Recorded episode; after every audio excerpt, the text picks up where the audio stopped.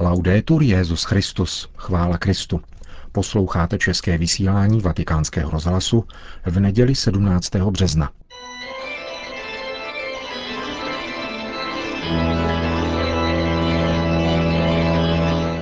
Církev a svět. Náš nedělní komentář. Připravil Milan Glázer.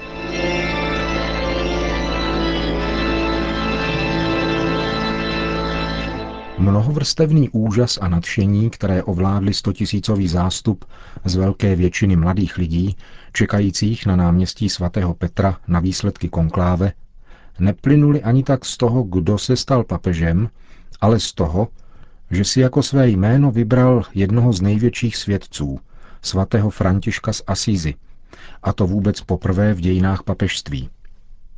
Rozhodl se tak argentinský jezuita, kardinál Jorge Maria Bergoglio.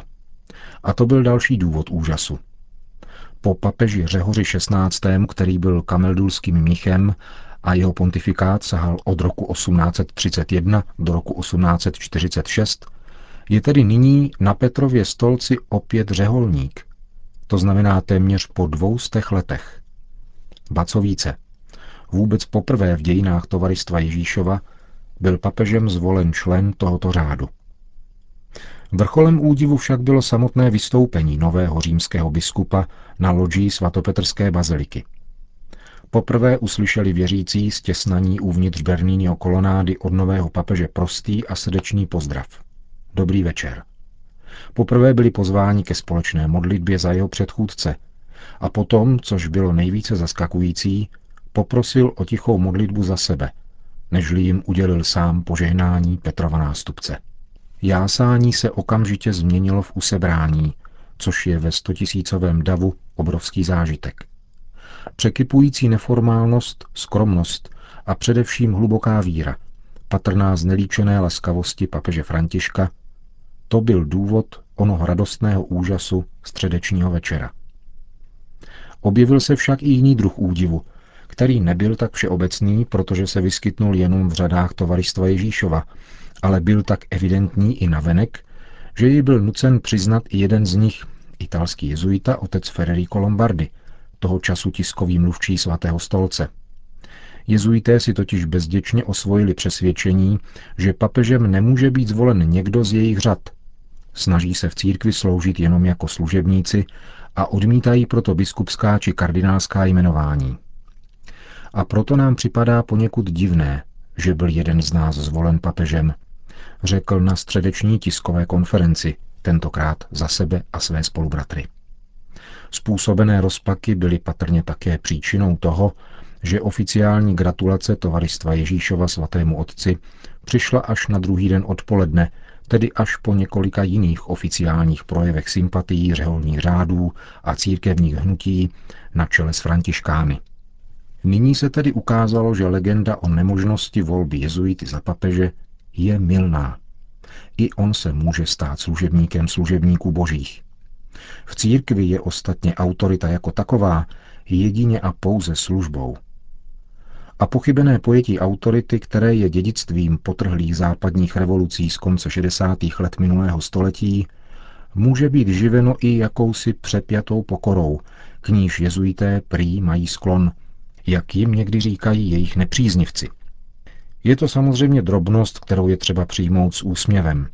A postupně se nám to daří. Všechno se však stane ještě srozumitelnější, podíváme-li se na postavu nově zvoleného římského biskupa blíže. Zmíněné rozpaky totiž souvisejí asi i s pomluvami na jeho adresu, které se nyní po 30-40 letech znovu v médiích objevily. Vytvořili je bohužel sami jeho spolubratři. Jeden španělský a jeden maďarský jezuita totiž kdysi naznačili, že v roce 1976 jako bývalý provinciál nezabránil jejich uvěznění argentinským vojenským režimem. Pravdou je, že to byl právě otec Bergoglio, kdo se za jejich propuštění zasadil. Bez ohledu na to, že se tak sám vystavoval podezření u represivního argentinského režimu. Španělský jezuita mezitím odešel na pravdu boží. Maďarský misionář a člen německé jezuitské provincie sice vydal v těchto dnech prohlášení k osobě papeže Františka, ale bohužel v něm nevyjádřil přesvědčení o jeho nevině. i když mu popřál hojnost božího požehnání v jeho úřadě. Řekl jen, že se smířili. Celá situace kolem otce Bergolia však měla v Argentině svoji interní dohru. Mezitím se tam, ale i v Evropě, toto vykonstruované podezření ujalo. Vyhraněná a srdečná osobnost argentinského jezuity, který o sociální spravedlnosti nemluvil jen z univerzitní katedry, ale konkrétně ji praktikoval s neochvějnou katolickou vírou, stala se navíc v zemi natolik známou, že u některých spolubratří začala budit nenávist, jak se to ostatně v církevních dějinách stává. Stal se dokonce terčem intrik a snah o vyloučení z řádu, před čímž jej, obrazně řečeno, vysvobodilo teprve jmenování pomocným biskupem Buenos Aires roku 1992. Roku 2001 byl mezi tím jmenovaný arcibiskup Buenos Aires společně s naším Tomášem Špidlíkem a dalšími jezuity jmenován kardinálem. I poté však neustále se trvával v onom způsobu života, který má řeholníka charakterizovat. Bez limuzíny a osobních sekretářů sloužil obyčejným lidem, kterému do cesty posílal Bůh. Jeho sociální cítění vychází plně a jedině z křesťanské víry, ale není chudý na myšlenky. Dobu těžké hospodářské krize, kdy v Argentině došlo k finančnímu kolapsu, komentoval v roce 2002 pro italský časopis Trenta Giorni pojem peněžního imperialismu, o kterém mluvil Pius XI. v encyklice Quadragesimo Anno. Tento termín, říká tam, nestratil nic na své aktuálnosti. Když Mojžíš vyšel nahoru, aby přijal boží zákon, izraelský lid zhřešil modlářstvím a ulil si zlaté tele. Také aktuální peněžní imperialismus zřetelně ukazuje svoji modlářskou tvář. Je zajímavé, že idolatrie má vždycky něco společného se zlatem. A kde je idolatrie, tam je odstraňován Bůh i důstojnost člověka, stvořeného k božímu obrazu. Nový peněžní imperialismus už odstraňuje dokonce i práci, která je výrazovým prostředkem důstojnosti člověka a jeho kreativity, která je obrazem boží kreativity.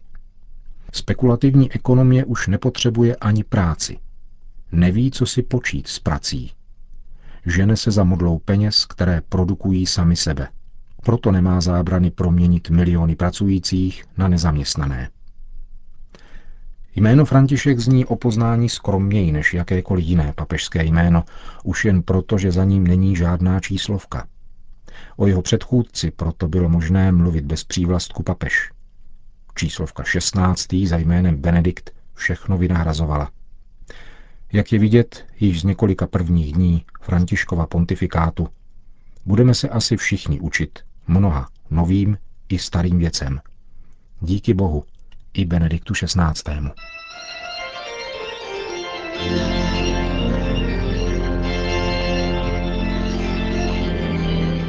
Slyšeli jste náš nedělní komentář Církev a svět.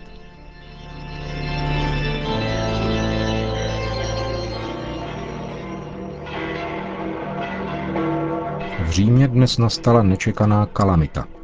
Svatopetrské náměstí a ulici Via della Conciliazione zaplavilo nejméně 150 tisíc lidí, kteří přišli na první nedělní setkání s papežem Františkem. Buongiorno. Dobrý den.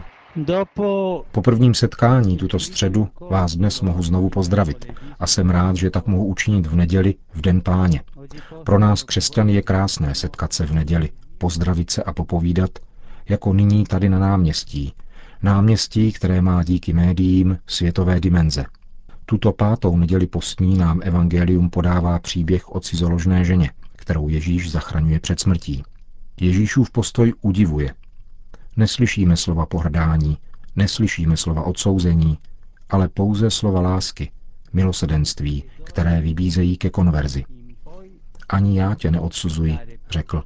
Jdi a od již nehřeš. Ach, bratři a sestry, tvář Boží je milosrdná a neustále trpělivá. Pomysleli jste někdy na trpělivost Boha? Trpělivost, kterou má On s každým z nás? Tak tato trpělivost je jeho milosedenství. Vždycky je trpělivý, má trpělivost s námi, chápe nás, čeká nás, neúnavně nám odpouští, pokud se umíme k němu vrátit se skroušeným srdcem.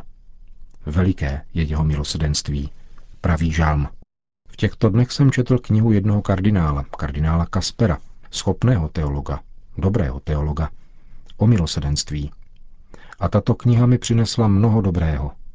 Ale nemyslete si, že dělám reklamu na knihy svých kardinálů, tak to není. Dala mi však mnoho dobrého, mnoho dobrého. Kardinál Kasper řekl, že pocítit milosedenství přináší změnu všeho. Je to to nejlepší, co můžeme pocítit. Proměňuje svět. Troška milosedenství činí svět méně chladným a spravedlivějším. Potřebujeme rozumět tomuto milosedenství Boha, milosedného Otce, který má takovou trpělivost. Připomeňme si proroka Izajáše, který praví, že i kdyby naše hříchy byly jako šarlat, boží láska je učiní bílými jako sníh. Milosedenství je krásné. Vzpomínám si, že když jsem byl mladým biskupem, přijela roku 1992 do Buenos Aires soška Fatimské Madony a slavila se velká mše za nemocné. Šel jsem během mše spovídat a téměř na konci mše jsem se zvedl, protože jsem měl jedno běžmování a přišla ke mně jistá starší žena, skromná, velice skromná, asi 80 letá. Podíval jsem se na ní a říkám, babi, protože u nás se tak říká starým lidem, babi, chcete se spovídat? Ano, odpověděla mi. Ale co když nemáte hřích? A ona mi říká, všichni mají hříchy. Ale co když je pán neodpustí?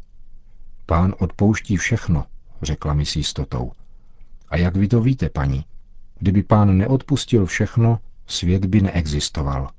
Dostal jsem velkou chuť zeptat se jí, paní, nestudovala jste náhodou na Gregoriáně? Protože to je moudrost Ducha Svatého. Vnitřní moudrost, týkající se božího milosedenství.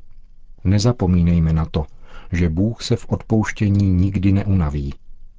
A jaký je tedy problém, Otče? Problém je, že my ochabujeme, my nechceme. Ochabujeme v prozbě o odpuštění. Nikdy neochabujme, nikdy neochabujme. On je laskavý otec, který vždycky odpouští a který má milosedné srdce vůči všem. Prosme o přímluvu Matku Boží, která ve své náruči chovala milosedenství Boha, které se stalo člověkem. La misericordia di Dio fata uomo. Po společné modlitbě Anděl Páně pak papež František dodal. Srdečně zdravím všechny poutníky. Děkuji za vaše přijetí a vaše modlitby. Modlete se za mne, prosím vás o to. Znovu objímám věřící Říma a vůbec všechny, kteří přicházíte z různých koutů Itálie a světa, jakož i všechny, kdo jsou s námi spojeni prostřednictvím komunikačních médií. Vybral jsem si jméno patrona Itálie, svatého Františka z Asízy, což posiluje moje duchovní pouto s touto zemí, odkud, jak víte, pochází moje rodina. Ježíš nás však povolal, abychom byli členy nové rodiny, jeho církve, do této rodiny boží, abychom kráčeli cestou Evangelia. Kéž vám pán žehná a Matka Boží ochraňuje. Nezapomeňte, že pán v odpouštění nikdy neochabuje. To my přestáváme prosit o odpuštění. E Přeji hezkou neděli a dobrý oběd. Nakonec svatý otec všem požehnal. Sit nomen Domini benedictum. Ex hoc nunc et usque in seculum. Aiutorium nostrum in nomine Domini. Qui feci celum et terra. Benedicat vos omnipotens Deus, Pater et Filius et Spiritus Sanctus. Neděle se však pro svatého otce začala již dříve, jako ostatně pro každého katolíka. Neformální způsob plnění Petrovské služby, který se ukazuje už od jeho vystoupení na loďii svatopetrské baziliky, pokračoval také dnes. Ve vatikánském farním kostele svaté Anny totiž římský biskup dnes dopoledne slavil Eucharistii. Opět improvizovaná a krátká homílie. Především se však papež František setkal s jednotlivými věřícími bezprostředně po skončení mše svaté, kdy se postavil před vchod kostela, aby si podal ruku s vycházejícími účastníky nedělní bohoslužby. K této události se ještě vrátíme v našem pondělním pořadu. A tím končíme dnešní české vysílání vatikánského rozhlasu. Chvála Kristu, laudetur Jezus Christus.